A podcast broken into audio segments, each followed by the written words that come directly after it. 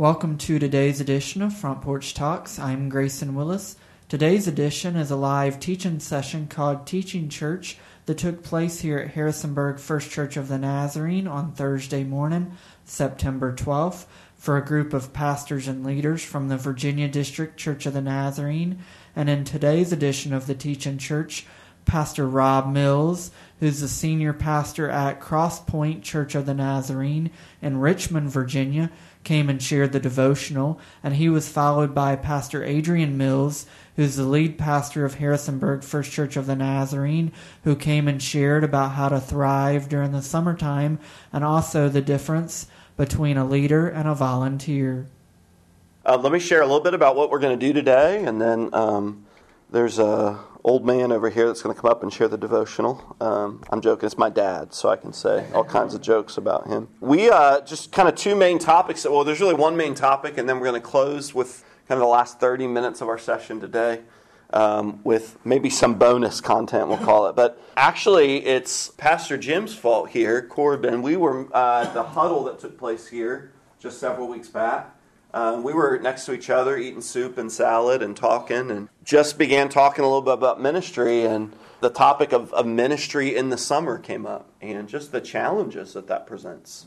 And no matter what your context and situation, and uh, I just thought more about that, and it got me thinking, and it got me reading, and it got me researching a little bit on uh, the challenges that we face always in ministry, but certainly in the summer. Maybe you don't feel like that and if you don't, then we'll give you a mic here in a minute and you can be the expert and share. But for most of us, we acknowledge that there's some challenges uh, within the context of ministry uh, in the summer. There's some blessings, there's some beautiful things, but there's some challenges. And so uh, we're gonna gonna grow together through that today, and we're gonna talk together about the challenges. We're gonna talk together about maybe um, some opportunities that we have in the summer to take advantage of, and then uh, I think we're gonna leave here with some real um, not, hey, these are the 10 solutions, but I think some nuggets, some things that you can take back to your context and you can try. And yeah, I know um, it's September, so we're, the last thing we're thinking about now is summer. But the reason we're talking about it now is because now's the time to really be strategically planning for next summer. So I'm not here to be an expert at all. I think around the tables today we're going to find some valuable um, solutions and then uh, I will share, just based on some of the things I've been reading, some of the things that are helping me. And then we're going to close uh, today by talking about this idea of leaders versus volunteers. Um, I love both, I believe in both, but I want to share a little bit of my heart and some of the things that God's teaching me, uh, and maybe it will help you too. With that said, I am going to ask my dad to come. He's going to come and share a devotional this morning and just kind of center our hearts on the Word. And um, you probably have had time today, either while you were driving here or in your own time, to spend some time in the Word. So, certainly, we believe in that. But uh, there is something powerful as we come together about just collectively uh, leaning into the Word. And then we'll have a time of prayer and then dive into our content for today. So, would you warmly welcome my father of many years? I meant you've been my father.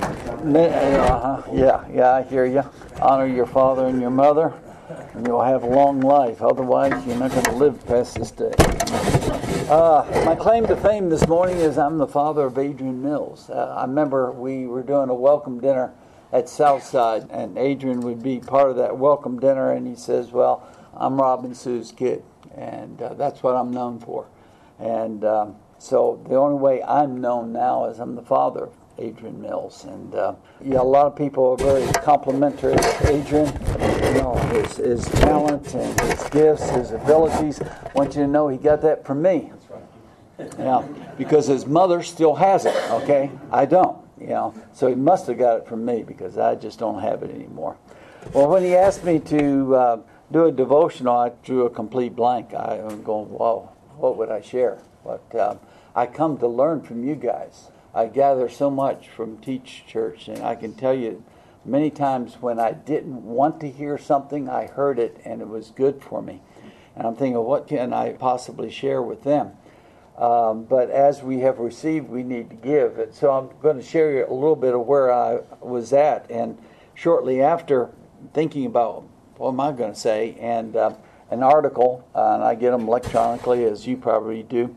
I came across my desk uh, by uh, Joe McKeever, and I always look at the titles to see if I'm even going to dabble in it. You know, is, is it worth my time? And this one said, Preaching is easy unless you want to do it well. Okay, I need to read further. And I'm not going to read the article to you or, uh, like that, but he starts off with the verse of scripture here in 2 Corinthians 3 5 and says, Not that we are competent in ourselves to claim anything for ourselves, but our competence comes from God.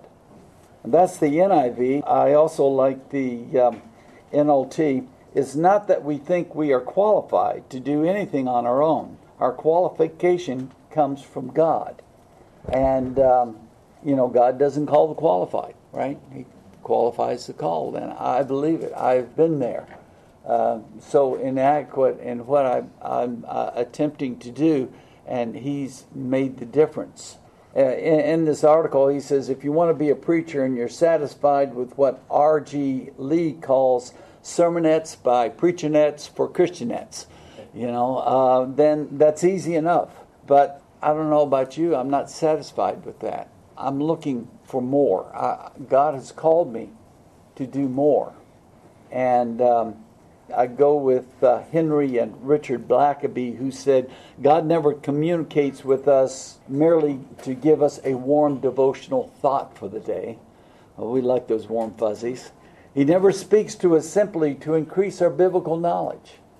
Our Lord has far more significant things to reveal to us than that.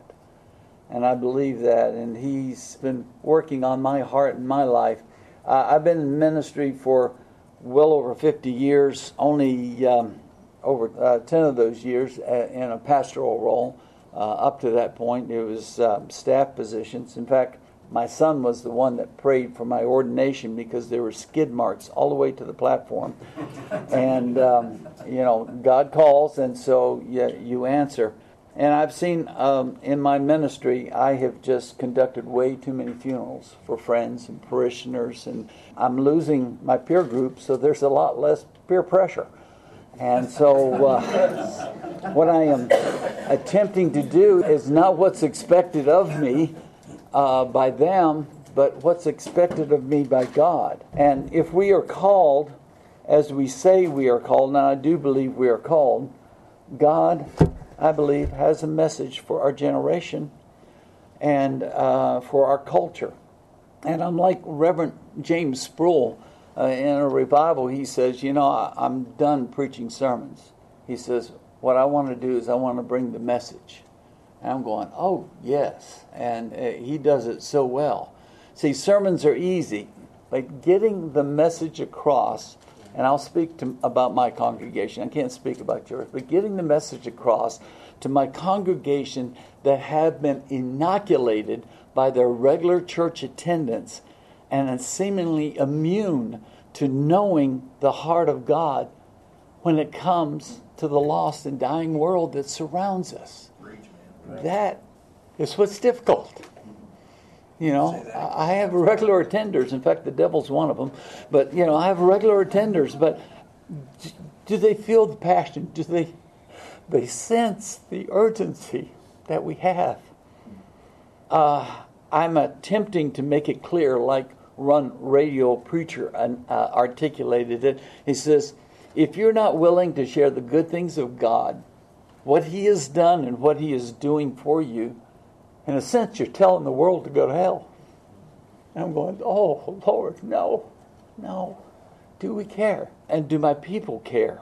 And um, I, through the summer, have been preaching a series that maybe I should have preached in the fall, but you give it when God gives it. And um, of trying to help prepare them to see what experiencing God is all about and then what He has for us as a church because I believe the church is ordained. You know, people are by left and right leaving the church to just stay at home, read the Bible.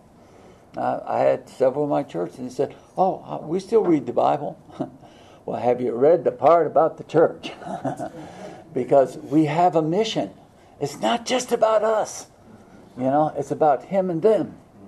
You know, And I, I feel the need or the burden to deliver messages that remind us of what the mission of the church is because if we truly want to be disciples of, Jesus Christ and not just church members, then we're accepting the challenge in ministry. In fact, I'm not smart enough. I'm not holy enough. I'm definitely not courageous enough. And it's like what Rick Lance says you don't have the morality, the mentality, or the maturity to do it yourself. And I was so blessed Sunday, our worship leaders picked out a song and uh, we're singing it as they always do, but uh, and we've sung the song before, but it just sort of it got to me, you know. We've sung it before, but now I'm getting the message. Have you ever been there? You know, okay. And you probably heard it, and it says, "As they walk now through the valley, let your love rise above every fear. Let the sun shaping the shadows, in my weakness your glory appears. I'm not enough unless you come. Will you meet me here again? Because all I want is all you are. Will you meet me here again? Not for a minute was I forsaken. The Lord is in this place. The Lord is in this place. Come, Holy Spirit, dry bones awaken. Come on, people, are you hearing this? Dry bones awaken. The Lord is in this place. The Lord is in this place. And I, I love that line because all I want is all you are. And I have to ask myself, Rob, are you serious? Because sometimes we're attracted to things that maybe it's not what he wants. We, we uh, in ministry, maybe it's just me. I'm just again just sharing from where I am. We're attracted to things that, you know, the good things, but not the best things. Uh, you're going to have to go to the Lord and find out how He wants this done. Is what I wrote here, and I, I used the First Thessalonians five twenty four, and says, "Faithful is He who called you, and He will bring it to pass." Because so many times I've tried to do it, and no, no, no, no. You know, He is faithful. He's called you, but He's going to bring it to pass. Sometimes I need to get out of His way, and uh, another translation I like of that is the uh, contemporary English version is the one who chose you can be trusted, and he will do this. You see, I'm learning, like Peter, that I have a trust issue with God. Uh, now, the rest of you might not be a problem, but me and Peter, we were, we were in the same boat. And uh, Peter wanted to walk on water. Now, why he did? Did he want to be with Jesus, or just did he thought walking on water is cool? I don't know why, but he said, "Lord, is it willing?" And God said, "Yeah, come on." And he walks out, and that's got to be a moment in time that's just unbelievable. Can you imagine walking on the water with the Lord? Oh, and maybe it was just for a second, maybe a little longer, but you know, like Peter, like me, we get distracted with the peripheral things in our walk with the Lord. And we lose our confidence. So many reflect back on the story of Peter as a man who lost his faith in Jesus. But it was Jesus that Peter cried out to to save him. He still had faith in Jesus Jesus wasn't sinking. Right. And so he lost his faith that Jesus could do it in him. And sometimes I feel like that. Why I'm crying out to Jesus to save me. But in actuality, the Lord says, I'm here. The Spirit is in this place. I'm here with you. Let me work through you. I think too many times we seek for all the answers and the problems in all the wrong places, as good as they are and as reputable as they are. We need to remind ourselves, or at least I must remember, the one who chose you can be trusted, and he will do this. Because you see, it's not by my might nor by my power, but by his Spirit. Constantly being reminded of it. Because the task seems so overwhelming. But he says, I don't want you to do it. I want to do it in and through you. I was blessed uh, um, uh, doing some Bible studies. Um, I conduct a Bible study on Wednesday afternoon and Wednesday evening, and uh, we're calling it BYOB. Now, if you know what BYOB is, then you're acquainted with your mission field, okay? Because it's bring your own beer or bring your own beverage. But in our case, it's bring your own Bible, okay? Because we always put the scripture up on the screen for them. We stop carrying our Bibles. So for this Bible study, BYOB, bring your own Bible. If you bring a beverage, please let it be non alcoholic. But anyway, uh, we were talking in Ephesians about spiritual maturity and just asking the question what is spiritual maturity? What does it look like? And of course, Paul's talking about it in there, and they were gleaning from it. Well, it wasn't until the next week a lady came back in, and she'd been thinking about it all week. I said, Oh, yeah, good. And she came back and she says, I know better now what spiritual maturity is. I said, Well, share with us. And this is what she said. She says, Spiritual maturity is when I can pray, not my will, but your will be done. Hmm. Oh, that's it. Not what I want, but what you want. And God can be trusted. Oh, for grace to trust Him more. Well, the article that I read was ending up with five motivational things that you need to do. And of course, I've modified them and rearranged them and added seven. You might hear them and you might want to add to them or subtract. That's your prerogative. But um, there's uh, things that we need to do so that God can lead. Number one, pray without ceasing. Uh, I'm doing this more. You know, I've always known it, but now I'm learning it. Is Lord, what do you want me to do? Or I'm getting ready to counsel someone. I said, Lord, what do you want me to say? And sometimes He says, Shut up. And okay, okay. Because my prayer time is now more consumed with listening than talking. Because He started hearing me talk. And He says, He wants to get something in. And so this praying without ceasing where I'm going. I'm saying, uh, you know, Lord, direct my steps. Lord, direct my path. What do you want to do here today? And I found such a blessing. The other is let the Word of God live in you. So many times we talk about studying the Bible or, reading the Bible. And I'm uh, one of my accountability partners used to be a pastor, and he's in my church now. And he says, you know, for the first time in my life, I'm reading the Bible and I'm getting something for myself. I used to look at it to what I could preach. And he says, it's different now. And I think the word needs to marinate. I mean, we need to soak in it and uh, memorize if you want to, but let it marinate. Be able, one of the helpful tools that I use is put it in your own words. I know it's the Word of God, that's sacred, but put it in your own words so it becomes personal. Third thing, and I think this was in the article, and I left it as is, and it says, cut yourself some slack.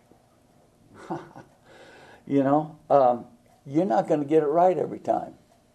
Uh, again, I'm speaking to myself. You guys, that's fine if you get it right every time, but uh, do the best you can, and sometimes we come up short, but it doesn't define me. What defines me is I'm a child of God, and if, if I fail, hey, I'm like Edison. I've learned something that doesn't work. And we might even try it again. Who knows? I learned something during my time at Southside uh, in a building project. We were selling a building, relocating, building a building, raising funds, and it was a, a very taxing time in my life. I was way over my head, and it was a mission that God had us on, and and I was uh, glad to do it, but humbled by it. And I learned a term that I knew before, but I learned it this time due diligence. And due diligence is you take what you have right now and you apply it. You decide, you go forward. You, you don't let fear stop you because there's so many decisions we made that were long term and we tried to gather as much information. I always try to bring people around me that's smarter than me, and of course that's not hard to find. But you know, uh, bring those around me, and they'd be educated decisions. But you know, cut yourself some slack. And the next one goes along with it. I added this one: cut others around you some slack. You know, grace received, grace extended. And you know, I, I, find it a lot easier to extend grace to others when I first have received it myself. This one was in there and I, I almost scratched it. This is their recommendation because I'm, I'm going to qualify it. It says, attend the best conferences. I'm saying, let the Spirit lead you. Don't do a cookie cutter job. So many times I've seen we've aired over the years that somebody has done this, and so we bring it in, we're going to do this. And I like to think, as being a pastor, I, I'm a missionary. And I've got to know my culture, and I've got to speak their language. And I've got to love them where they're at. And sometimes they're not ready for what you've learned, and it needs to be implemented uniquely into your situation. Our missionaries have turned a corner. Uh, the mission field used to be about Americanizing the foreigners. And we've turned a corner on that. We're not doing that anymore, and I'm glad we're not. Because what we do here in America just doesn't necessarily work everywhere else. And I'm not sure it's working here. But the gospel, the gospel needs to be preached. Uh, when I talk about uh, knowing your mission field, I remember hearing a pastor. He was just out of college, his first pastorate. He got this rural church, and I know it was a, good little church, but it, was very rural and uh, hasn't grown much over the years. But their their mission field is is very small in that little town. And he was talking about, yeah, this is my first pastor and how things were going. One of the guys asked him, Well, are you doing contemporary music? He says, No, not yet, but we're going to because I like contemporary music. Now, don't get me wrong, I like contemporary music. But sometimes that doesn't always work. And uh, we have to, just because we like it, and I try not to pastor a church the way that I want the church to be. We try to let the Lord lead. And if we can work a contemporary course in there, that's fine. But you know, I've seen a lot of jerk knee where we, some churches had success and we just tried to do it like they do it. The other thing that I put down here is have a team or accountability partners. I Have them both. Uh, I have been so blessed. The, the first opportunity I had as pastor was I started seeking out other pastors to be my accountability partners, and I found that wasn't easy to do. There weren't a lot that were standing in line to be real with one another. And so I have a couple laymen that are my accountability partners. One used to be a pastor, and the other, I think, in a way, is aspiring to be um, in his own right, but that didn't matter to me. They were just willing to be real. And um, it really helps me because I need accountability. I need to be able to air what I'm thinking in a safe place and test the spirits, and it's been great. The last thing that I put down is it's his church, not your church. It's his church. I have to keep reminding him. See, he's the senior pastor of my church. I work for him. I said, "What does the senior pastor say?" I don't know. I'll ask him. You know, um, and, and, I get a joy out of that because you know sometimes I grieve over what's happening, and I keep reminding him. I said, "This is your church. I can't do it you can. And it's important that we don't forget our purpose. I want to close with just an illustration that I used uh, Sunday with my church that meant a lot to me. Um, uh, Taj Mahal is regarded as one of the most beautiful uh, buildings in all the world, um, but you may not know exactly uh, how the structure came about, and some of you do. It was after um, the death of the emperor Shah Jahan's uh, wife's death. Uh, he was devastated by her death and resolved to honor her by constructing a temple that would serve as her tomb. So her coffin was placed in the center of a large parcel of land, and construction of the temple began around that coffin. No expense could be spared for that final resting place had to be magnificent. But as weeks turned into months and into years, the emperor's grief over his wife turned into a passion for the building project. He no longer mourned her absence. The construction consumed him, and one day, while walking from one side of the construction site to the other, his leg bumped against an old wooden box. He immediately dusted the dirt off his leg and ordered that the box be uh, disposed of. And uh, what Shah Jahan didn't realize, he just ordered the disposal of the coffin of his late wife. And so the one the temple was intended to honor was forgotten. But the temple was erected anyway. There's the same danger in our churches that we need to remember what the purpose is. We're not called to attract a crowd, we're called to make disciples. We're called to tell about the excellent qualities of God so that others can be called out of darkness into the marvelous light. I really want it to be for my church. We're not there yet. And they'll say, Oh man, what a great building you have. No. And others will say, Oh, you've got such a neat congregation. The fellowship is so sweet. It's a good group of people. I'll go, No. What I want them to do is look at my church and say, Wow, what a mighty God they serve. They're, they're, they've got something that I need. Hmm. Unless the Lord builds the house, they labor in vain who built it. It's uh, Christopher Joel Brown that said, I'm not enough unless you come. Will you meet with me again? Because all I want is all you are. Think of that line. All I want is all you are. Will you meet with me again? Father, that's our prayer. There's no way that we're enough we don't claim to be. We're codependent with you, depending on you to sustain us. For when we are weak, you are strong. Ask, Father, be with us again.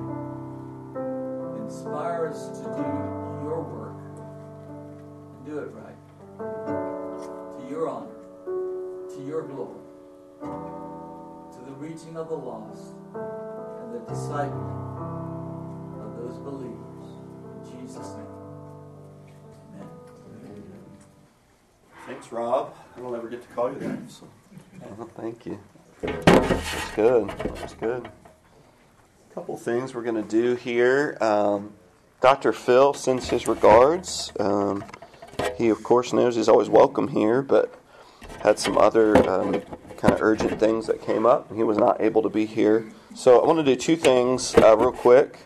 Uh, first is uh, we're going to pray. We're going to stop and pray for Dr. Phil and Cheryl this morning. And, uh, but I put in the middle of your table just some colored note cards, and um, I just had a thought today. Wouldn't it be cool if um, here in a couple days in his mailbox, if Dr. Phil and Cheryl would get some tangible encouragement from their district family. So I've already included a little note.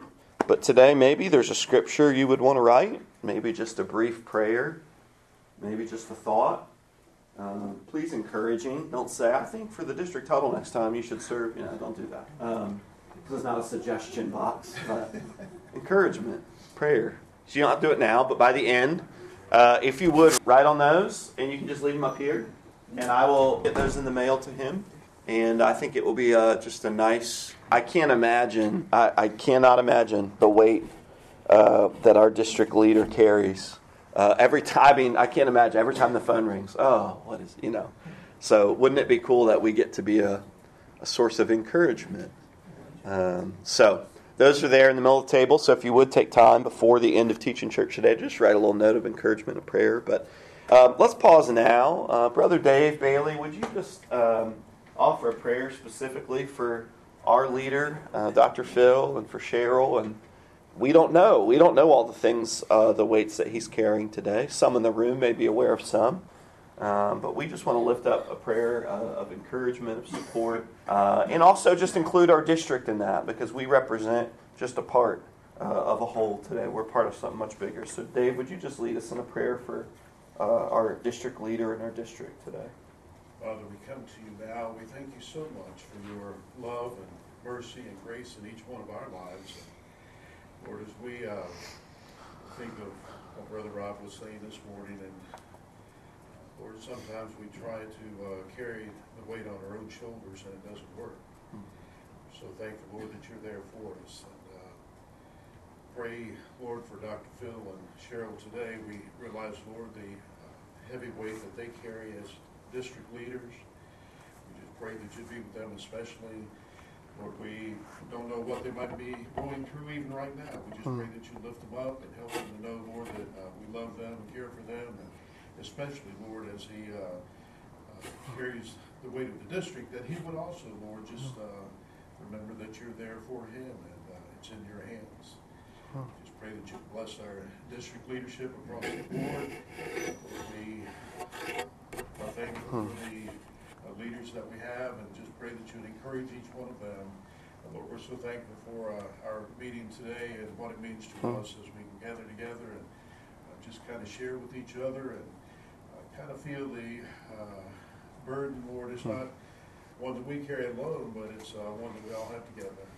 Build our fellowship, Lord. Uh, help us to encourage one another. Help us to pray for each other as we think about one another across these weeks ahead. Love you today and just pray that you continue to speak to our hearts. Help us to be uh, open, Lord, to what you would have for us today. In your precious. Amen. Amen. All right. Well, thanks. A Couple things. Um, so, what we're about to do is we're going to dive in a little bit, uh, talking about I don't know. I don't. I'm not great with titles, but I called it a summer to thrive. Parentheses, not just survive. And maybe it feels like in ministry sometimes. That's what we try to do in the summer. Just survive. Just get through. And so, a little bit of my background and context for those that don't know me as well. I started in youth ministry um, in two different contexts over about 15 years um, college and then uh, vocational ministry. And so I learned pretty quickly ministering to students looks really different in the summer than it does during the year. And so maybe by necessity, uh, I just learned some things. I, I, tried things that were terrible, terrible failures. Um, I tried some things and thought, oh, maybe that worked. I tried some things that worked for a while and they didn't work for, you know, but they had a shelf life, as everything does. And so um, this is a, a, concept today that I am not by any means an expert in, but I'm I'm like you, leaning into it constantly to figure out in each season of ministry that we're in, how do we how do we minister effectively? So I want to share with you just I'll call them principles. These are not do this and this plus this equals this, but I think these are some principles that certainly were affirmed around our table, but I think are really helpful and um, as we're thinking of summer, as we're approaching ministry in the summer, I think these six things are really, really important. The first is that you have to be intentional. We have to be intentional. So if you're going to pull back in the summer and you're going to, you know, as, as Pastor Bud gave the example, we're, we're going to lessen our children's ministry load or we're going to do that, but be intentional. Why are you doing it? Are you just doing it because it's summer and you're tired of trying to get people to show up? Are you doing it because there's intentionality behind it? No, this is a season of rest. And so if you're intentional, you have to cast vision for why you're doing what you're doing. And so um, I think that's important. As you think through these ideas that you'll get, you could just like pick them and let's do them, but don't do that. That's a terrible reason to do it. Be intentional. Um, what is it that our goal is? What is it that after the summer, I think we said start with the goal in mind. So when we get through the summer, what's our goal? Well, our goal is we want our families to be more rested. We want our volunteers to be re-engaged. We want to raise up new support. We want to experiment with some different ways to do ministry. We want to reach our community it. So whatever it is, I think be intentional, and that's that's really really helpful. The next is you got to be strategic, and that's not everyone's favorite word in the room. Some of us are really better. Some of you like eat, breathe, sleep strategy. Some of us that's not really our thing. But I think this goes, it's similar to being intentional in that um, you have to build towards something specific. So, something that worked for us this summer, and this is not at all a magic bullet, but it's just something that worked. I just felt led really a year ago that it would be really awesome in the summer if we spent one week serving our community as an entire church, leveraging you know all the opportunities we have to get outside of the walls of our church and serve. And rather than picking another week of the year, we said we're going to do it the same week as Vacation Bible School, which is already our busiest week of the year. But we're going to leverage one week, get as many people as we can serving. Obviously, VBS happened here, but it's really a focus on serving our community, serving outside the walls. And so we built a week and we promoted it for months. And what I said is this is being intentional but being strategic is like, you know, save the date. We didn't promote seven things happening in the summer. We promoted one thing. This is the one we called it best week ever. This is the week to focus on. Now, maybe that won't work in every context, but for us, man, it created a lot of excitement, it created a lot of momentum in a time during the year where attendance can be down a little bit. There was a lot of exciting things happening that week, and it gave us a lot of momentum in the middle of the summer. So, How did that impact uh, Sunday? oh, it was incredible because we celebrated the kids for VBS. We got to stand up there and you know look at pictures of all the things that we were able to do, lives that were impacted. Yeah, it was it was powerful. Um, and so, So what? you celebrated on the weekend. Yeah, the Sunday was the celebration. Hey, look at what we were able to do and be a part of. So I just say that that there was some amount of strategy involved in that. Who do we want to be? What do we want to do? Okay, and we killed some stuff on the calendar. Like we're not. We've always done that. We're not doing that this year because this is going to be our main focus. And so um, I would just encourage you. Yeah, remove clutter in the summer to focus on what's critical. I wrote this down. There's a difference between a summer strategy and summer events. So there's great events and ideas listed on these things that we, but don't just put events to, well, we're going to have a party in the park and then we're going to watch movie and then we'll worship at the lake and have a strategy. Why are we doing that? What is the purpose? And then what are we building towards? I think that's really important. And it works in different contexts in different ways. Um, the next, and a lot of these are things that you guys have said. I'm just um, kind of reemphasizing. I think it's okay in the summer that we measure success differently. I actually think we should be doing this all the time anyway, but I think in the summer it reminds us of that. Um, I don't think success in your church should be measured by how many people showed up Sunday. That matters, it absolutely matters. But if you are taking, you know, if you're looking in the mirror and feeling good or bad about yourself based on how many people showed up or how many dollars were on the offering plate, that's just more to what we're called to do than that. So I would just challenge you, especially in the summer where maybe your attendance is going to be a little down. Maybe it is going to be a, a, a little bit leaner financially. Measure success differently. One idea over here is uh, focus on training up new leaders. So maybe your summer strategy is we're going to, you know, train, disciple three new leaders this summer so that when the fall comes, they're ready to engage in serving or engage in small groups or engage in. And that's an incredible way to measure success and celebrate that. Celebrate that. Man, look at new people that were stepping up in leadership. Gather new families together. So maybe success is measured differently in your context by, you know, there were five families that we gathered with in their homes or in their communities or at the park, or um, we were able to engage on their level in different ways. Again, in your context, it might look different. Um, yeah, maybe measuring success. Like for us, we were more present in our community than we've ever been this summer. That was success for us. And maybe less people did show up on Sunday than they show up in the fall, but we felt like, man, God, thank you. You really helped us um, because we measured success a little bit differently. Um, so those are just, that's, uh, what am I, number four, I think. Next one, I think maximize technology. Um, maybe I missed that. There it is. Maximize technology everybody's different. Everybody's context is different. Some of you love technology. Some of you hate it. Some of you are in a church where you feel like, I just think whatever context you're in, I think the summer is the perfect time to maximize technology. That if you don't have uh, some creative way that people can give during the summer by not being there, even uh, and this isn't even a technology, but if finances in the summer are a challenge, then spend your springtime getting people committed to, you know, have their tithe withdrawn, you know, uh, ACH. That doesn't cost anything, and that's not technology. It's just setting it up.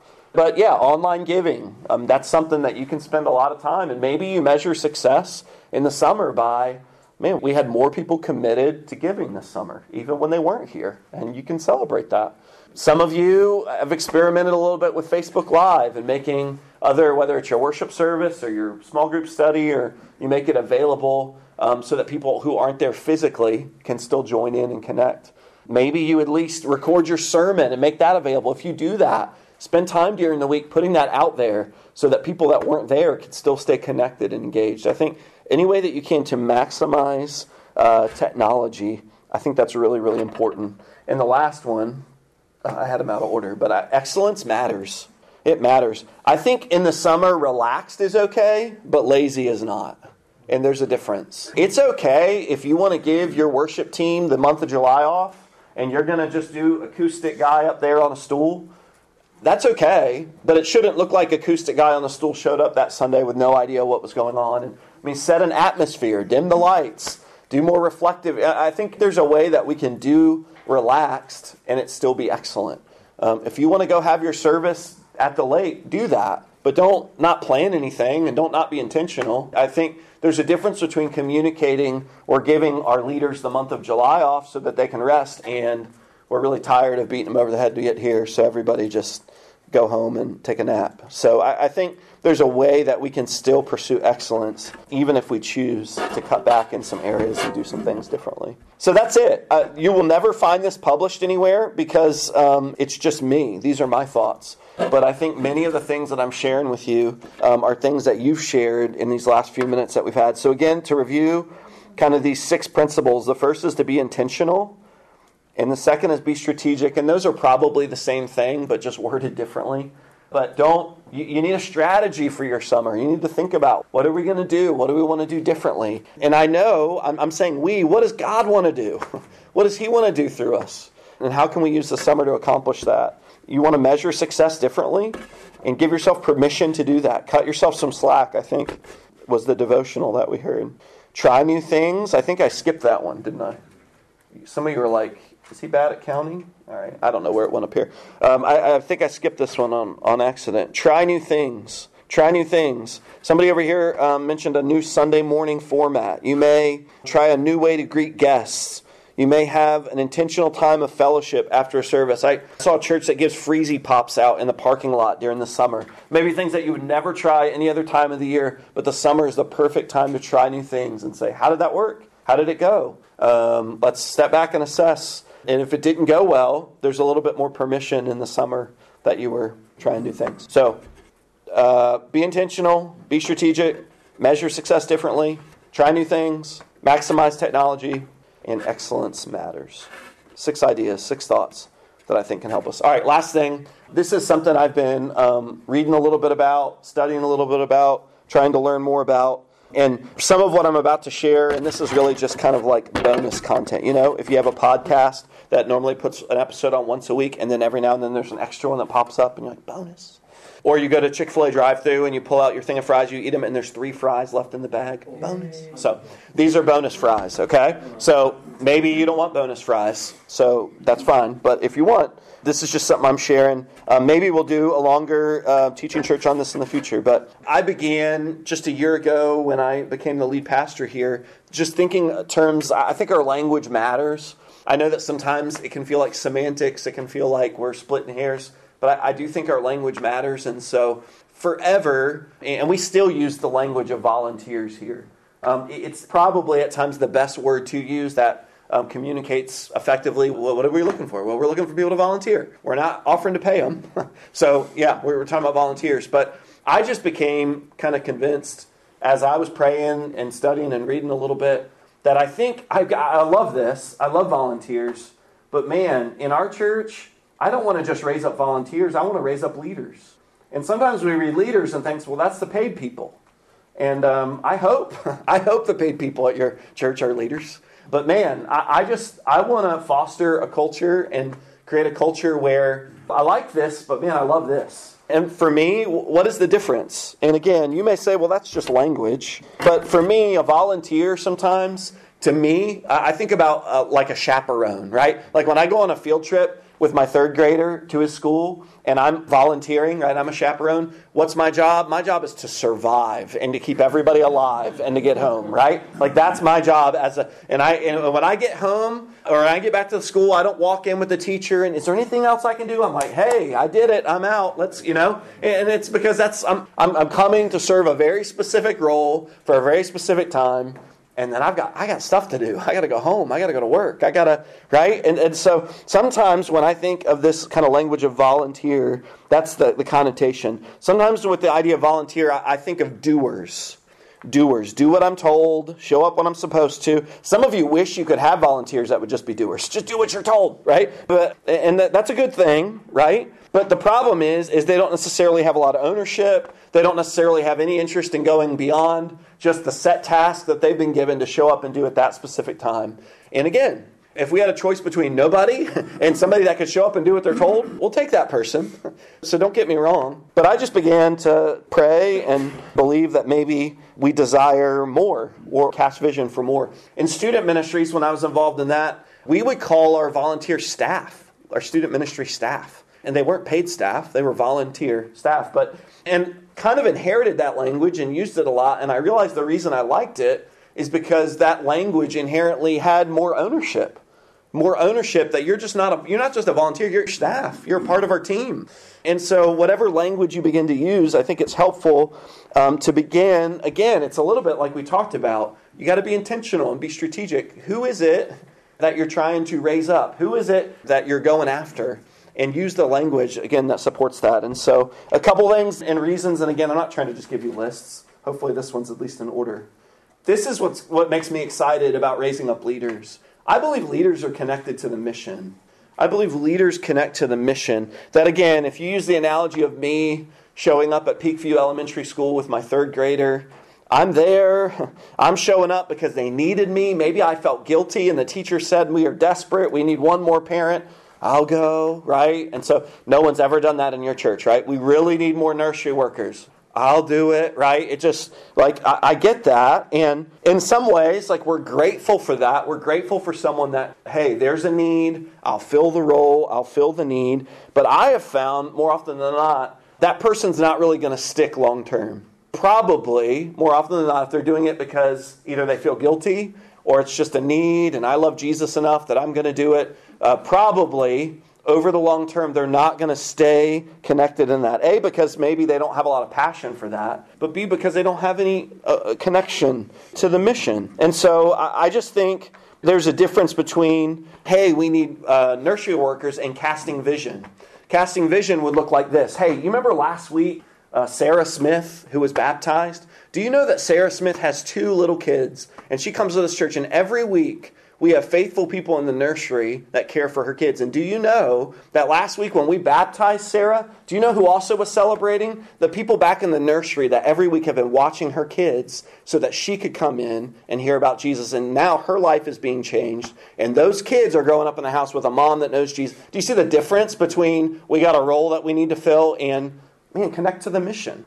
Why do we need people serving in the nursery? Well, it's because, A, we believe that's ministry, but we believe that it's connected to our greater goal, our greater purpose of helping disciple people, helping them grow. And so I, I just think that that's true, and that's something that time and time again, um, sometimes for me, volunteers serve a role, but leaders join the mission. And so I'm praying, Lord, help us raise up leaders, because I want leaders that will connect to the mission. Uh, the next thing, leaders take some ownership. Leaders take ownership. And no matter what word you use, again, don't get caught up in the semantics, the language. We want to raise up a culture of people that take ownership, that take ownership. Ownership of the mission, like we just talked about, uh, ownership of their area of responsibility. And this is, this is where there's a difference between doers and leaders, right? Uh, Carey Nieuwhof uh, who's an author, speaker, writer, he says doing doesn't scale, but leading does. In other words, if you recruit and maybe you're trying to grow your children's ministry, we need three more people to serve, and you, you get them, hey, show up at this time, and every week when they show up to church, they're finding you. What do I need to do? What do I need to do? What do I need to do? And every week, you tell them what to do and they do it. I mean, that's great and that's helpful, but that team is limited. Why? Because they always have to come back to the same, what do I need to do? What do I they're, they're doers. But if we can begin to create a culture and train and raise up leaders to take ownership, man, that can scale because then it's not dependent on one person always having to tell them what to do. They understand when I show up, I'm taking ownership of the setup. I'm taking ownership of signing everybody in. I'm taking ownership of making sure you know, the snack is whatever it is. Ownership can be small things, but it's ownership. Hey, that's your thing. You've got it covered. I don't need to hover over you and um, watch over you and make sure that you're no, you're, you're taking ownership because that's that's what we want. We want folks that can be trained and equipped and empowered, but then they can lead because leaders take ownership. Two more things. I think leaders maximize influence. Maximize their influence. Leaders lead others. That's kind of why they're called leaders, right? Because what is the statement? Like if you think you're a leader and no one's following you, you're just going for a walk, right? Leaders have followers. And so, one of the beautiful things is if we can create a culture not just of volunteers, but of leaders, then man, we are gathering people around us that have influence. Some of the best small group leaders that we have at this church were incredible small group leaders because once we were able to kind of cast the vision and they took some ownership, they had such influence that through their leadership, two other, three other small groups were birthed. Why? Because they became saying, man, I, uh, this person, I'm really watching them, and I think they could be a future leader. And I've been praying and, and, and meeting with this person. I think they could be a future leader. And they just have influence over others. And again, that's influence that multiplies. And so uh, it's a beautiful thing. It's a beautiful thing to see uh, leaders influencing others. It's one of my favorite things when I was involved in student ministries, one of my favorite things in small group ministry is when we can see our lay people uh, show up and begin uh, to take ownership, to have ownership of the mission, um, to be involved, but then to have influence on others. It's a beautiful thing. Now, some of us, we want to be careful because we don't want them to have bad influence. I understand that. We want the right kind of influence. Uh, but I believe leaders maximize influence and impact those around them. Uh, finally, I think leaders respond to challenges. Respond to challenges. They're energized by responsibility, not overwhelmed by it. Now, we don't want to beat them down. We don't want to overwhelm them, but that's who we want, right? We don't want people that just show up and at the moment responsibility comes, the moment that the challenge dries up, they just shrink down, they fall back. I don't know what to do. I don't. No, we want we want to train and empower leaders who respond to challenges, to who rise to the occasion. Not everyone's wired that way, of course, but I think through training and casting vision and support, we can help. We can help bring them alongside and create a culture of leaders who respond to challenges. Um, some of the most rewarding times, again, in ministry is seeing leaders. In student ministries, we believed early on, uh, I believe that if I was the youth pastor, I could get to know like 20 kids really well, maybe and know their names and their school and their favorite food and their hobbies and show up to their games. But beyond those 20 kids, we couldn't reach anybody else because I, I just can't know more than 20 kids really well. So we believed early on that we had to empower leaders to be involved in their lives. And so one of the most rewarding things is when I could see ministry lived out through other leaders to the point where I don't think they even need me in the room right now. I don't know. Why? Because they were in small group discussions and a hard topic would come up, or they would report back to me, hey, this person, their parents are going through a divorce, but we were able to pray together and why they were responding to challenge. The moment the hard times came up in that conversation, they didn't run and come get me. You know, they were prepared and equipped to respond to challenges. And I think that's what we want. Ultimately, we've got to change maybe our mindset. Maybe it's just me. Maybe it's our language, maybe it's our expectation, but what are we aiming for? The famous statement if you aim for nothing, you get it every time. I think some of us, if we're aiming for a culture of people that just show up, do what they're told, and go, then maybe that's the culture that we create. But if we aim for a culture of leadership, leadership that involves connecting to the mission and taking ownership and having influence and responding to challenges, then I think the Lord will help us. It's entirely possible, I wrote this down, for many of us, we're creating a culture of doers instead of leaders. And we're frustrated that folks aren't stepping up, but we haven't cast the vision. So, two things, not my thoughts as we close. This is helpful. John Maxwell, maybe you've heard of him. He says good leaders develop ideas, great leaders develop people, but the best leaders develop leaders. I mean, that's cute and it, you know, it fits really well on the screen, but it's true. And Craig Groeschel says it this way he says, We don't find good leaders, we build them. I think every church is always praying, Lord, send us good leaders. Oh, Lord, uh, you know, you look across town, the Baptists, they've got all the good leaders. Why can't we? Well, man, I, I pray God sends you some good leaders. But until we can learn to create a culture where we can inspire and we can train and we can, don't ask for God to send you leaders if you're not willing to build them up. So begin praying now. You may feel like, I don't got many people, but start with who you have and pray that Lord will help you create a culture, um, not just of volunteers, but of leaders. With that, I'm going to pray because it's lunchtime. Thanks for coming to Teaching Church today. Uh, we'll do this again in November, November something. I'll look up the date before we say amen. But we'll see you again then. Thanks for coming. And uh, some of you will connect over lunch. You should. Some of you are driving. Uh, have a safe trip home. Thanks for being here today. Um, but we look forward to seeing you here again next time. Let's pray. Lord, uh, I believe you care about everything we've talked about today. Um, this is your church. And we don't take that lightly. We don't try to take ownership of your church, Lord. In fact, we lead with hands that are open, uh, with arms that are open, um, saying, Lord, uh, you lead. We want to follow you. You are our rabbi. And so we um, just pray that in these days you will lead us. Lord, we haven't come here today to try to figure out a, a magic formula of how do we get better in the summer? How do we raise up leaders? How we, Lord, we believe that you care about this even more than we do. So as we turn our hearts towards you, and as we ask you to help us have clarity and have focus, even some strategy moving forward, I pray that as we look uh, to this next year, this next season of ministry, Lord, there'll be incredible fruit.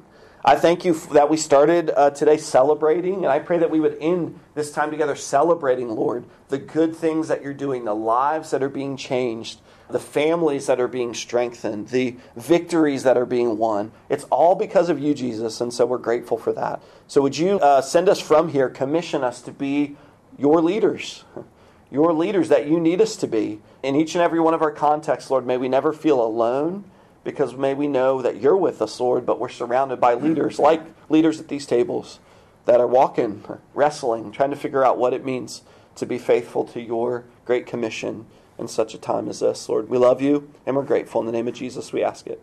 Amen.